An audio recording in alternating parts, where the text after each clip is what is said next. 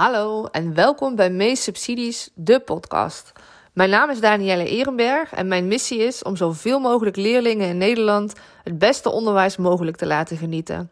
Heel vaak zijn daar extra gelden voor nodig. En om die reden breng ik jullie door middel van deze podcast op de hoogte van de nieuwste regelingen en subsidies voor het onderwijs. Deze aflevering staat in het teken van Schoolkracht, een nieuwe regeling die open is gegaan op 25 november 2020 en dichtgaat op 15 januari 2021.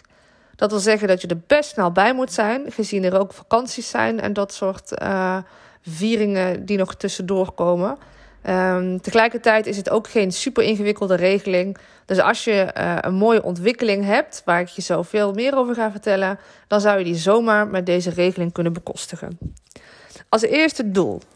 Het doel van deze regeling is om uh, vernieuwing en verbetering van de kwaliteit en organisatie van het onderwijs te bevorderen. En uh, om ontwikkelingen of innovaties op een school uh, verder uit te werken. en uiteraard ook het bevorderen van professioneel handelen binnen de school. Dus eigenlijk kort gezegd, als je nou een schoolontwikkeling hebt en je bent een school in het primair onderwijs, voortgezet onderwijs of speciaal onderwijs en uh, je kan wel wat budget daarvoor gebruiken om bijvoorbeeld mensen vrij te plannen of om wat materialen aan te schaffen. Dan is dit een regeling die voor jou is. De randvoorwaarden zijn als volgt. Per locatie is er 30.000 euro beschikbaar. Maar let op, een locatie is een uh, BRIN-nummer. En dan gaat het om uh, de vier cijfers. Dus bijvoorbeeld je bent 14 ID dan is 14 ID 01, 02 en 03 uh, de volgnummers van die brinnummers. Uh, tezamen toch maar één brinnummer. Dus dat betekent dat, stel je nou voor, je hebt onder dat brinnummer, wat ik net als voorbeeld aanhaalde, drie locaties, 1, 2 en 3. Dan kan er maar één locatie deze subsidie aanvragen. Heb je nu uh, een schoolbestuur met meerdere locaties die meerdere brinnummers hebben, dus dat iedere locatie bijvoorbeeld 11 MD, 14 ID, uh, 11 XZ. Dat mag allemaal uh, een eigen aanvraag indienen. Uh, dus let van tevoren goed op, want het is zonde als je allemaal werk gaat verrichten en uh, je weet dat het dan voor niks gaat zijn, want die worden natuurlijk gewoon afgewezen. Ook is het zonde als je werk gaat verrichten en uh, je collega's zijn ook werk aan het verrichten. Wat een oplossing zou kunnen zijn, wat ik weet dat bijvoorbeeld één scholengroep doet, is dat de locaties die onder dezelfde brin vallen, een gezamenlijke activiteit starten. En die dan uh, één school aanvraagt en de andere twee scholen op aanhaken. Dan heb je nog steeds minder geld natuurlijk als je een eigen brin hebt. Maar je hebt wel gewoon budget om, je, om die schoolontwikkeling gewoon te ondersteunen. Dus wellicht is dat ook een idee voor jou. Nou, even terug naar de randvoorwaarden. 30.000 euro dus per locatie. Vervolgens ga je kiezen voor één of meer thema's. De thema's zijn er maar vier en uh, die zijn heel breed opgesteld. Dus eigenlijk kun je ook daar uh, nou ja, alle kanten mee op. Het eerste thema is onderwijskwaliteitsverbetering. Het tweede omgaan met leraren en schoolleiderstekort. De derde kansenongelijkheid. En de vierde digitalisering. Bij digitalisering is het uh, niet de bedoeling overigens dat je dan meteen 400 Chromebooks gaat aanschaffen of dat je alles op materialen gaat zetten. Het gaat echt over de ondersteuning van de schoolontwikkeling. Dus bijvoorbeeld, je hebt een uh, groepje docenten heb je vrijgepland om na te denken over uh, dit digitaliseringsbeleid in de school. En uh, daar heb je wat materiaal voor nodig. Dat is natuurlijk prima. Maar het kan niet zo zijn dat je zegt, nou doe mij maar 40 Chromebooks, een webcam en nog wat tablets erbij. Want dan schiet je eigenlijk een beetje zo'n doel voorbij. Want dan ben je eigenlijk gewoon inventaris aan het aanschaffen. Nou, de budgetposten waar je het over mag verdelen is personeel, materiaal en externe. En um, trouwens, wat ik nog wel ook nog kwijt wil over die thema's. Uh, als je nou alle vier de thema's kiest, wil dat niet zeggen dat je meer uh, budget kan aanvragen. Het is echt 30.000 per locatie. En of je nou één thema kiest, of twee, of drie, of vier, het blijft 30.000. En 30.000 klinkt misschien veel, maar het is echt zo op. Dus uh, denk goed na wat je wil uh, en hou gewoon focus. Dat maakt het schrijven ten eerste makkelijker. Uh, maar het houdt ook gewoon alles een beetje realistisch. Want anders dan ben je dadelijk heel veel kosten aan het maken bij de uitvoering. En dan denk je misschien, jeetje, waarom heb ik dit überhaupt aangevraagd? En dat zou echt zonde zijn. Het is echt om de, om de ontwikkeling te stimuleren en niet om, uh, om een vervelende ervaring ermee te krijgen. Oké, dus uh, ehm, 30.000 per locatie. Je kiest één of meer thema's en het budget mag je verdelen over personeel, materiaal of externe. Verder is er nog een verplichte deelname aan onderzoek en deelname aan landelijke bijeenkomsten. Nou, waar je dan aan moet denken is vaak uh, dat er een onafhankelijk onderzoeksbureau wordt ingesteld die een onderzoek gaat houden. En dat onderzoek kan zijn via uh, vragenlijsten die ze kwantitatief uitzetten. Het kan zijn dat ze uh, interviews gaan plannen met de projectleiders. Dat is op dit moment van de aanvraag niet bekend. Wel is het zo dat ze zeker rekening houden dat het niet te veel tijd kost. Iedereen weet dat het onderwijs gewoon druk is. Um, en zo'n onderzoek houdt dan, ja, dat is ook eigenlijk wel logisch. Want als je als overheid zoveel geld uitgeeft, in dit geval 5 miljoen budget is er, dan wil je ook wel weten wat het effect daarvan is. Zodat je daarvan kan leren als je weer eens een keer een subsidieregeling uitzet. Daar worden we allemaal beter van. En die landelijke bijeenkomsten, uh, dat is volgens mij uh, tot nu toe altijd halen en brengen geweest. Dus je deelt uh, je eigen ervaring, waar anderen weer van kunnen leren. En anderen delen ook hun ervaring, waar jij weer van kan leren. En er worden vaak ook algemene, algemene kennisdingen gedeeld, waar je als projectleider ook nog wat aan hebt. Bijvoorbeeld denk hieraan bij de verantwoording of het is heel erg leuk om uh, een stukje ervan op de website te zetten. Hier heb je een format of nou ja, dat soort zaken. Ik denk ook dat die deelname aan landelijke bijeenkomsten niet super tijdintensief is of zo. Ook daar wordt echt rekening gehouden met de druk die er al ligt op het onderwijs en wat dit dan toe gaat voegen. Nou, zoals ik net al zei, de deadline is 15 januari. En dit is echt een snelle regeling, want de uitslag is er al acht weken later. En half april wordt het geld al gestort. En uh, volgens de regeling mag je gaan uitvoeren van maart 21 tot en met augustus 22. Dus je kan echt de tijd nemen om die onderwijsontwikkeling ook te borgen in je school. Dat het niet hapsnap, uh, hier heb je een bak met geld, we geven het in twee maanden uit en het verdampt waar je bij staat. Maar echt dat het gewoon gelijkmatig en rustig de school in kan uh, lopen. En dat het onderdeel is van de structuur of van de dagdagelijkse gang van zaken op het moment dat deze subsidie is afgelopen. Um, nou ja, volgens de subsidie mag je dus in maart starten, maar je krijgt pas half maart te horen of je het hebt. Mijn advies zou dan zijn: start in april. Uh, of als je toch al met die schoolontwikkeling bezig bent, nou ja, dan kan je natuurlijk gewoon doorgaan, want die kosten maak je dan toch. En uh, dan kan je het achteraf nog op deze subsidie zetten. Moet je wel goed voor zorgen dat je codeert natuurlijk in je eigen systeem. Nou, een aantal uh, voorbeelden. Uh, want ja, de randvoorwaarden die zijn heel erg breed. Dus misschien hebben jullie wel zin aan een, aan, baat bij een aantal voorbeelden. Uh, je zou bijvoorbeeld kunnen denken aan uh, vermindering van werkdruk door het vrijspelen van de schoolleider bij primair onderwijs. Dat hij uh, wat meer tijd heeft om, om focus aan te brengen in de werkzaamheden. Je zou ook kunnen denken aan de inzet van de onderwijskwaliteit op bijvoorbeeld een organisatie als leerkracht. Die zijn er, uh, nou, ik weet, best wel sterk in om dat met je, met je team echt neer te zetten. Dat is ook niet iets wat in één dag gebeurd is, dus past hartstikke goed in deze regeling. Maar ook als je zelf al begonnen bent met het neerzetten van je onderwijskwaliteit, om kwaliteitskaarten te maken die van jou van belang zijn. Of wellicht heb je net een inspectiebezoek gehad waaruit een paar punten naar voren kwamen waar je wat extra tijd aan wil besteden. Allemaal uh, voorbeelden die makkelijk met deze regeling bekostigd zouden kunnen worden.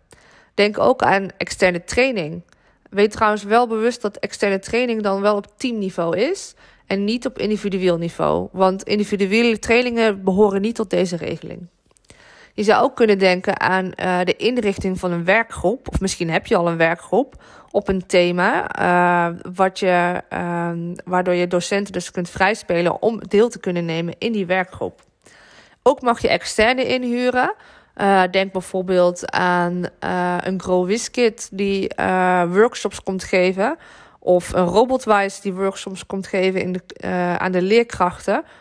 zodat zij later, als Robotwise de school uit is, verder kunnen met de inzet van educatieve robots om de 21ste eeuwse vaardigheden verder te laten ontwikkelen bij kinderen.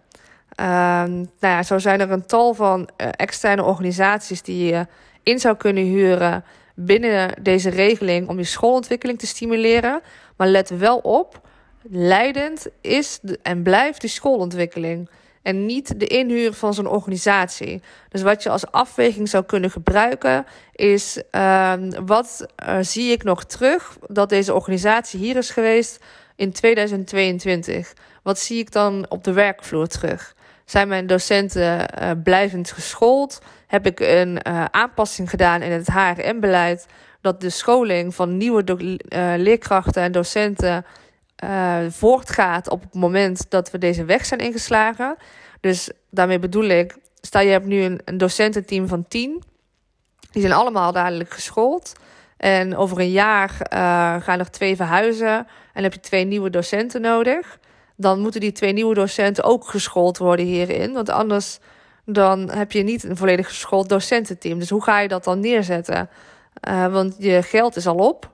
Uh, dus dan moet je wel rekening mee houden dat je daar dan uh, budget voor vrij speelt. Nou ja, dat zijn van, die, van die punten die wel belangrijk zijn. Dus dat, dat maakt of dat breekt het ook eigenlijk. Want ga je nou iets inzetten wat je ook echt gaat doorzetten Um, of is het meer een experiment wat je aan het doen bent? En experimenten kan natuurlijk altijd, maar deze subsidieregeling is wel echt voor dat borgen bedoeld. Um, dus als je aan twijfelen bent tussen een aantal onderwerpen in je school, dan zou ik voor degene kiezen waarvan je al zeker weet, nee, ja, hier gaan we sowieso mee door.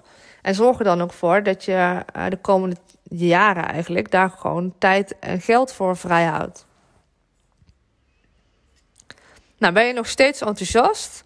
En voldoe je dus aan de randvoorwaarden en je hebt een prachtig voorbeeld wat past voor jouw school, dan kun je een aanvraag gaan schrijven. En uh, de aanvraag uh, die kun je downloaden op www.dusi.nl slash schoolkracht. En uh, dan krijg je een format en dan vul je een aantal dingen in.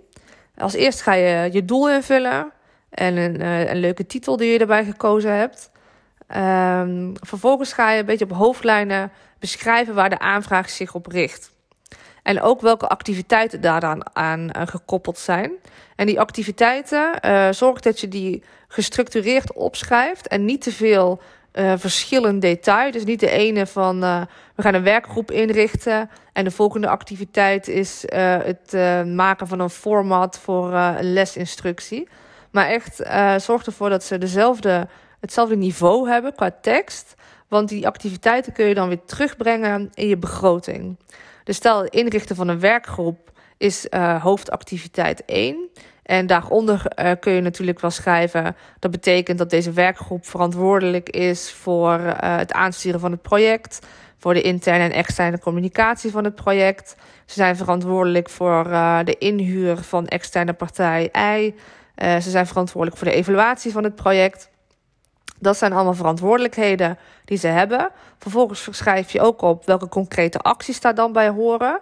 Dus uh, als ze verantwoordelijk zijn voor de evaluatie van het project, dan gaan ze halverwege het project een, uh, een, een, kwalitatief gestructureerd interview houden met de mensen die betrokken zijn bij het project. Of ze houden een enquête, of uh, ze houden op een andere manier vinger aan de pols. Zo kun je niveaus aanbrengen in je activiteiten. En dat gaat je later helpen bij de begroting. Want stel je nou inderdaad voor, je doet dat zoals ik net zei met die evaluatie. Dan kun je uh, bedenken, oké, hoeveel uur kost dat dan? En uh, moeten die uren, moeten die leerkrachten dan vervangen worden? Of uh, kan dat op een andere manier weggezet worden? Want dat ga je namelijk in die begroting opschrijven. Dus hoe, um, hoe gestructureerder je op dit vlak bent, hoe makkelijker de begroting is. Nou, dan ga je ook opschrijven wat de rollen zijn. Zelf hou ik altijd aan dat ik iedere laag beschrijf. Uh, dus uh, je hebt uh, een rol voor de directie, je hebt een rol voor de teams, je hebt een rol voor de individuele docent. En op die, al die niveaus beschrijf je wat gaan ze dan doen. En beschrijf je ook uiteindelijk de meerwaarde. Dus wat is het de meerwaarde voor het bestuur of directie? Wat is de meerwaarde van, uh, voor de werkgroep? Wat is de meerwaarde voor het team, individuele docent? En vergeet ook de ouder en de leerling hier niet.